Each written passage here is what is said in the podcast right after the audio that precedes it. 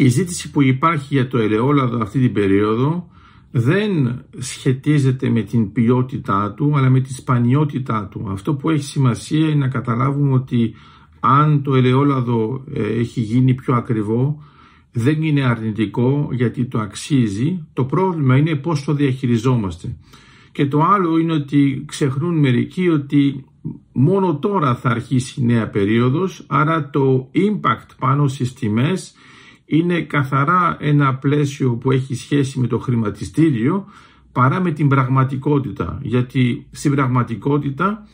το ελαιόλαδο το περσινό είχε μια τιμή λίγο ανεβασμένη αλλά όχι αυτήν που έχει τώρα και κατά συνέπεια αυτοί που συζητάνε για αυτές τις τιμές ήταν άνθρωποι που ούτως ή άλλως το είχαν αγοράσει σε μια πολύ χαμηλότερη τιμή.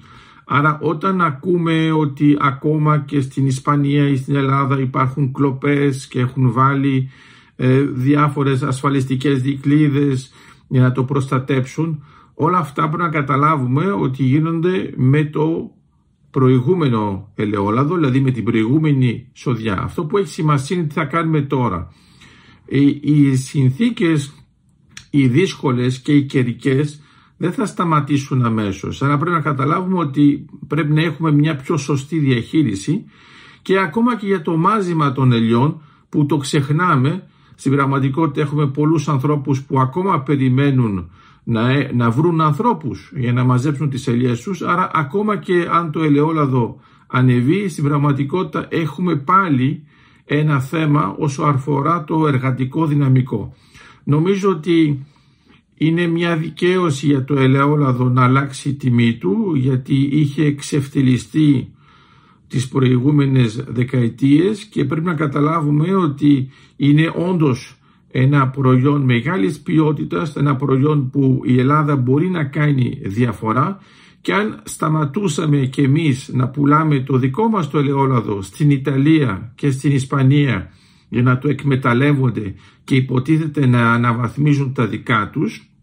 τότε θα φαινόταν αμέσως η διαφορά. Το πρόβλημα ποιο είναι, είναι ότι πολλοί παραγωγοί προτιμούν να το ξεπουλήσουν και να το ξεφορτωθούν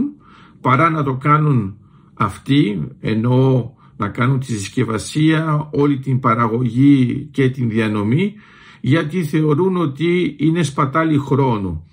Στην πραγματικότητα, αν δεν περάσουμε σε αυτό το στάδιο, να μπορούμε και εμείς να το παράγουμε σε όλη τη γραμμή του και αυτό να φτάνει μέχρι τον καταναλωτή, τότε δεν θα αλλάξουν τα πράγματα. Αυτό που έχει σημασία σε κάθε περίπτωση είναι ότι επειδή η κατάσταση έχει αλλάξει, πολλοί θα σκεφτούν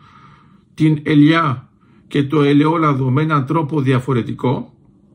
και θα καταλάβουν ότι είναι μια επένδυση που αξίζει, είναι μια επένδυση που έχει νόημα, όχι μόνο λόγω των καιρικών συνθήκων που υπάρχουν τώρα, αλλά σε βάθος χρόνου γιατί είναι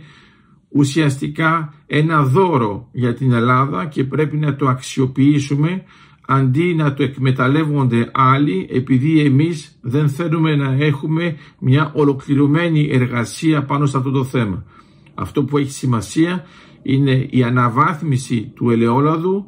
η αναβάθμιση μπορεί να είναι και μέσω του ζεόλιθου και πρέπει να το ξέρουμε αυτό γιατί έτσι είναι ακόμα πιο καθαρό και μπορούμε να περάσουμε σε άλλες κατηγορίες και να μην αρκούμαστε μόνο στο έξα παρθένο αλλά να περάσουμε και στο ultra premium για να καταλάβουν όλοι πόσο μεγάλη είναι η αξία